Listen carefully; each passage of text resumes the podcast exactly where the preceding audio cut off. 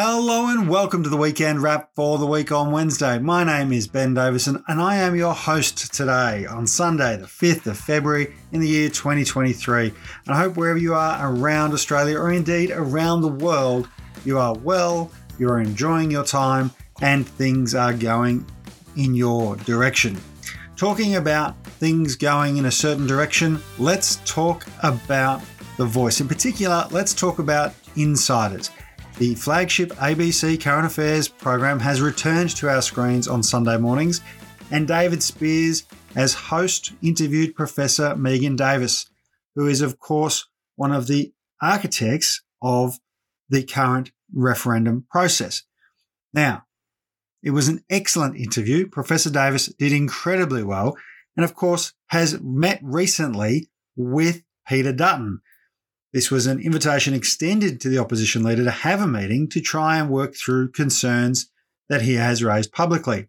Now, it became clear during the course of the interview that Peter Dutton didn't actually try and deal with any of those concerns because, well, as we've mentioned on this show before, Peter Dutton's concerns have all been addressed previously.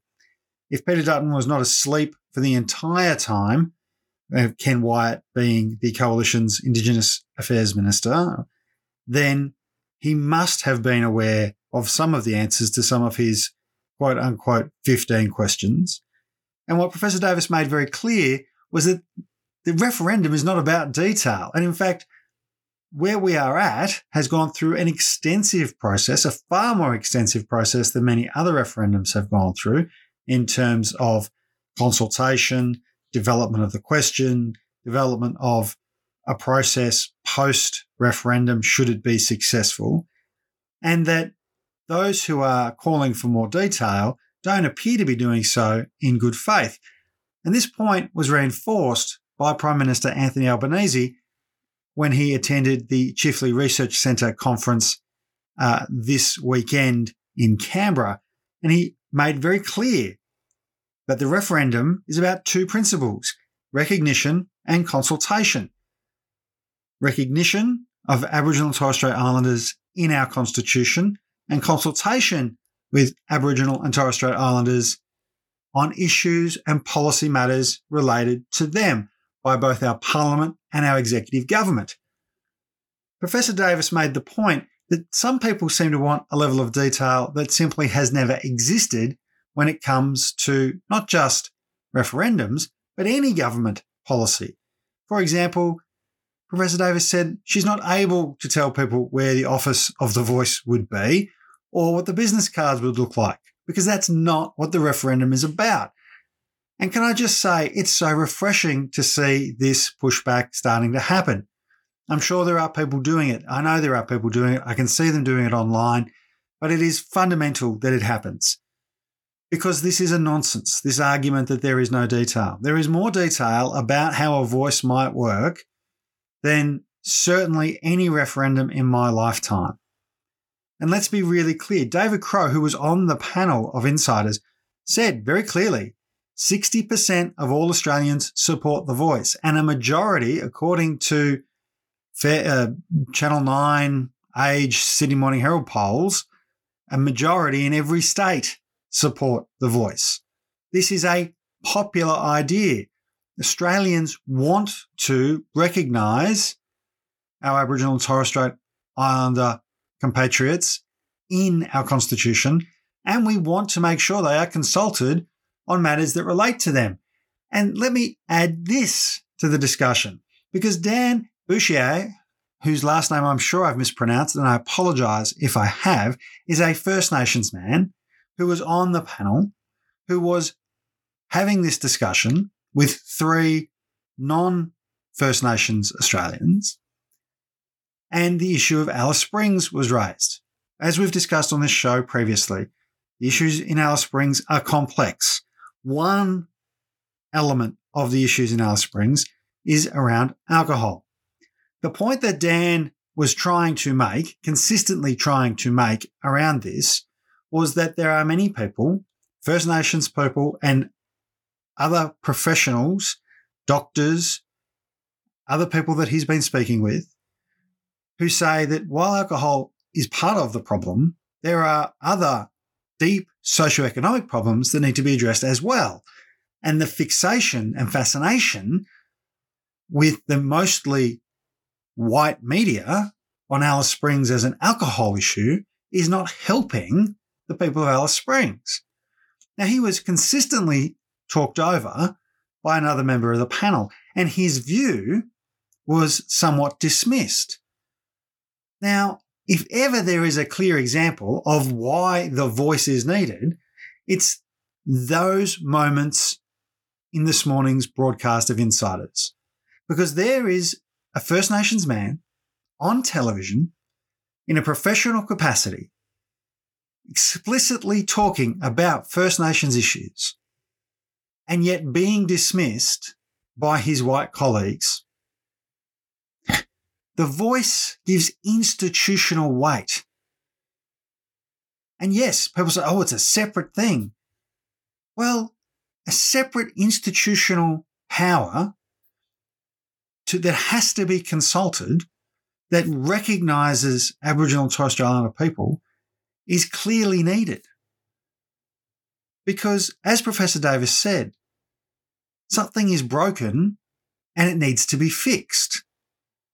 And as the treatment of Dan demonstrated on the panel, simply injecting a First Nations person onto a panel of white journalists doesn't mean they're going to listen to him. It doesn't mean his voice is actually going to be heard. Having that institutional weight, having that constitutional recognition gives Aboriginal and Torres Strait Islander people the voice they deserve, the voice they have asked for. And frankly, this idea that keeps permeating around that somehow or another, every element of this needs to be worked out in advance, and the color of the business cards and the location of the office and how many people from which part of the country and all the rest of it is a nonsense. It's an absolute abject nonsense. The majority of Australians want the voice. The majority of Australians in a majority of states want the voice. In fact, the majority of Australians in every state want the voice. This is not a political problem. It is a media circus. And let me be really clear about this point as well. Referendums are not unifying. We all want this idea that the voice referendum will be a great unifying moment in Australia to be true. We want that to be who we are. But I can tell you, having gone through in a very personal way the marriage equality plebiscite, that plebiscites and referendum are binary. They are yes or no. And whenever you have a binary, you have a division. Those who say yes and those who say no. There will be some people who say no. There has never been a referendum in Australian history where 100% of people have voted yes or, in fact, voted no. But here's the thing you can have a referendum, and in this country, we've had referendums succeed with as little as 54% support, but majority in each state. And then the unifying moment happens afterwards. The unifying moment happens afterwards. It is unthinkable now that marriage equality would be reversed. Unifying moments of that campaign, of that plebiscite, occurred after the vote. Now, it's important that we win, that the Yes campaign wins the voice, because otherwise the divisions continue as we've seen with the Republic.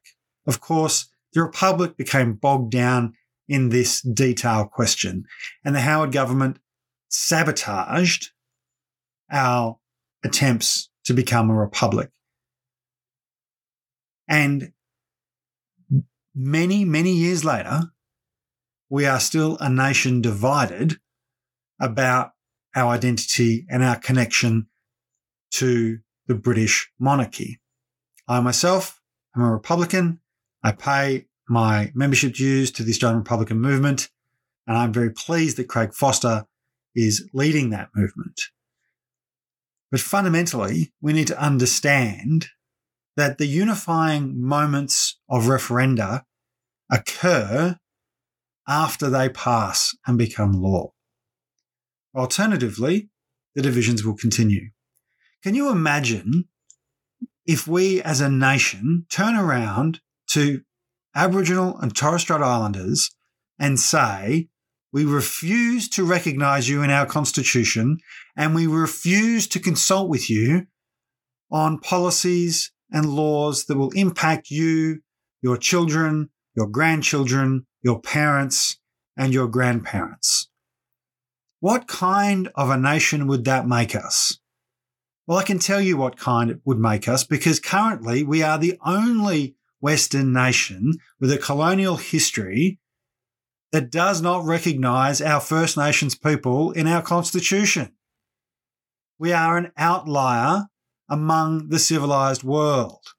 And until we address this issue, and until we understand the complexity that will be addressed by addressing it, we will continue to be an outlier. Every state and territory leader signed up at National Cabinet to The Voice. The Voice campaign will launch in Adelaide in a little over 10 days. I hope to be there. Van and I hope to be there. We will be in Adelaide as part of our uh, Week on Wednesday live in Adelaide for the Adelaide Fringe Festival. Uh, we are really looking forward to being able just to see and experience that launch. Because let me tell you, fundamentally, we will be voting yes. And we encourage everybody who listens to our shows to vote yes and to talk to the people you know about voting yes. Because we must recognize and we must consult with Aboriginal and Torres Strait Islander people. We cannot continue, we cannot continue to pretend that Aboriginal people are not part of our country, our history, who we are as a nation. And this idea, some people put forward this idea that, well, we elect, there are some elected Aboriginal people in our parliament. Surely that's voice enough. Well, let me ask you this. For those who say that, are you happy with the idea that Lydia Thorpe represents you? Because I'm from Victoria and I have to say, Lydia Thorpe, who is a senator for Victoria, does legally represent me. But I'm also very glad that there are other senators from Victoria because I do not feel represented by Lydia Thorpe. I do not feel represented by Sarah Henderson from the Liberal Party. It's people like Linda White, Jana Stewart, Senator Raff, who I feel represent me. For people to say that a handful of Aboriginal people elected to our parliament somehow or another represents the vast array of Aboriginal and Torres Strait Islanders and the many nations and clans that they're from fundamentally misunderstands the nature of representation. Lydia Thorpe no more represents every Aboriginal person than I can claim to represent every Victorian because I'm from Victoria. These are nonsense arguments put forward to deliberately undermine the principles at stake. Recognition and consultation. That's what you're voting on. Can I also say this about insiders before we move on to some other issues? David Speers. So, so Dan raised the issue around the Robodebt Royal Commission. And David Speers, as he so often unfortunately does, made an offhand comment about people seeing how the sausage is made. Now, the whole point of Insiders is to give people an insight into how the sausage is made. What the Robodebt Royal Commission has done is not shown people how the sausage is made, it's shown people how a conservative government over the course of a decade treated people like sausage meat. And it's a particular difference. Dan raised the issue about Robodebt and the Robodebt Royal Commission and the shocking shocking revelations over the last week. And you can go and listen to Van and I talk about that in last week's episode. And we'll talk more about it when the Royal Commission report comes down. But absolutely outrageous attacks against some of the most vulnerable people in our community, deliberately manipulating the media, deliberately using the Australian, deliberately using Murdoch Press to attack vulnerable Australians, to defend a government policy that people in government, in very senior levels of government, knew or had been informed was likely to be unlawful, possibly illegal. And they used and weaponized information against citizens that they had collected from those citizens notionally to help them, to help them that was the point that Dan was making.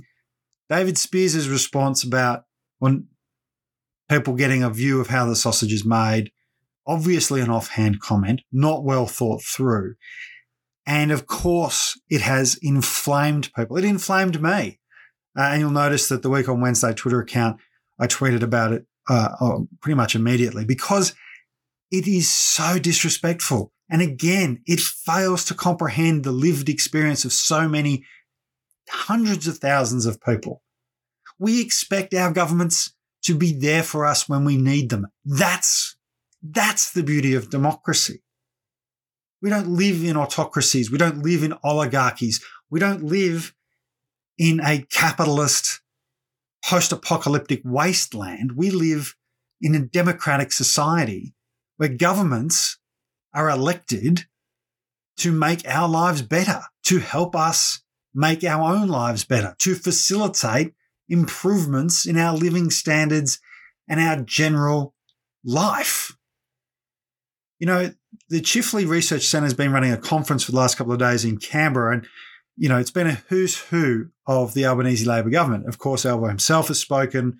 Uh, Tony Burke has talked about the second tranche and a potential third tranche of industrial relations reform. Clearly something we need. And by the way, if you haven't joined your union, you need to join as soon as you possibly can. You know, a couple of very quick case studies on why. Four years without a pay rise for the workers at Svitzer. Absolutely, those workers are bargaining hard to get pay increases. Yesterday was Thank a Postie Day. In over in the US, there are 340,000 UPS workers who may end up needing to take industrial action because despite record profits during the pandemic, UPS, along with many other postal and courier uh, uh, services, is trying to reduce and cut wages and conditions for postal and courier workers, not just in the US, but in many places around the world. And of course, yesterday was also World Cancer Day. And 10% of cancers, 10% of cancers are directly linked to a person's work. That's worldwide. And of course, one of the key things that being a union member does and being active in your union does is it gives you a better understanding of occupational health and safety. It gives you more power to bargain and improve your wage outcomes and ensure your job security. So go to australianunions.org.au slash wow. That's W-O-W. You can join right now. And of course, Tony Burke has been talking about how to keep improving our industrial relations system. And of course, unions play a role in that and they're part of the consultation process and negotiation process to improve our workplace laws in this country, but also around the world. There's no question that unions play a role in much the same way, by the way, that capital moves around the world. we shouldn't pretend this is somehow a secret or some kind of conspiracy. Workers talking to each other in different parts of the world to understand how to improve their lives is actually more beneficial than simply moving money from one market to another, as capital markets do so frequently.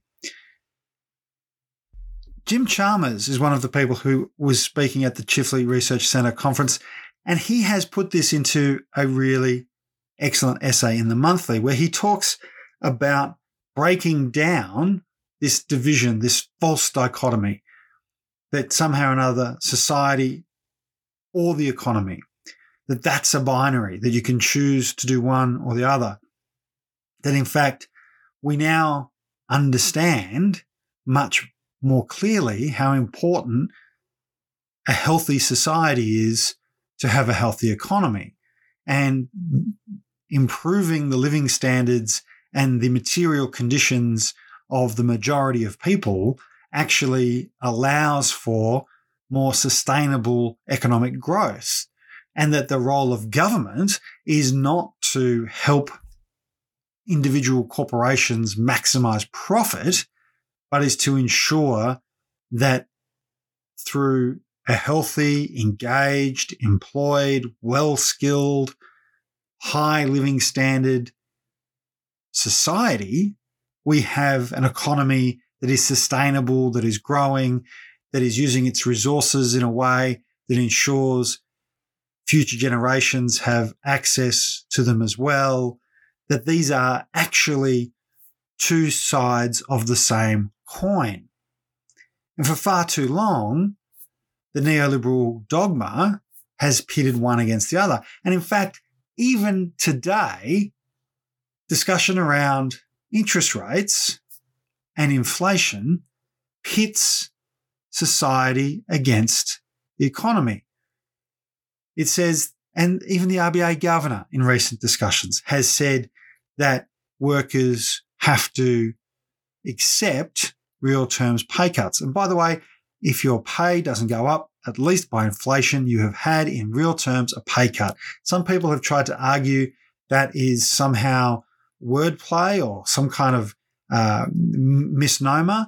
The reality is, if the cost of everything goes up by more than, the, than your wages go up, then you are going backwards. That's what increased cost of living is. That's what a real terms pay cut means. That's what the RBA and neoliberal economists continue to argue for. The point that I have made, and the point that Van has made, and the point that many other people make is that interest rate rises hurt early stage home buyers. They hurt workers who either can't bargain for higher wages or have to simply absorb higher costs. They hurt renters because, of course, landlords push increased borrowing costs onto renters. And anyone who's trying to rent in any capital city, in fact, in any part of Australia, you have my solidarity and indeed my sympathy because it is very difficult out there. The people that it doesn't hurt are the people who are profiting. So let's be really clear about this. You have the biggest oil and gas companies in the world making record profits you have some uh, research indicating that up to 60% of the inflation burden is being driven by additional profit taking. Those things are not impacted by interest rate rises. That, raising interest rates, does not stop that from happening.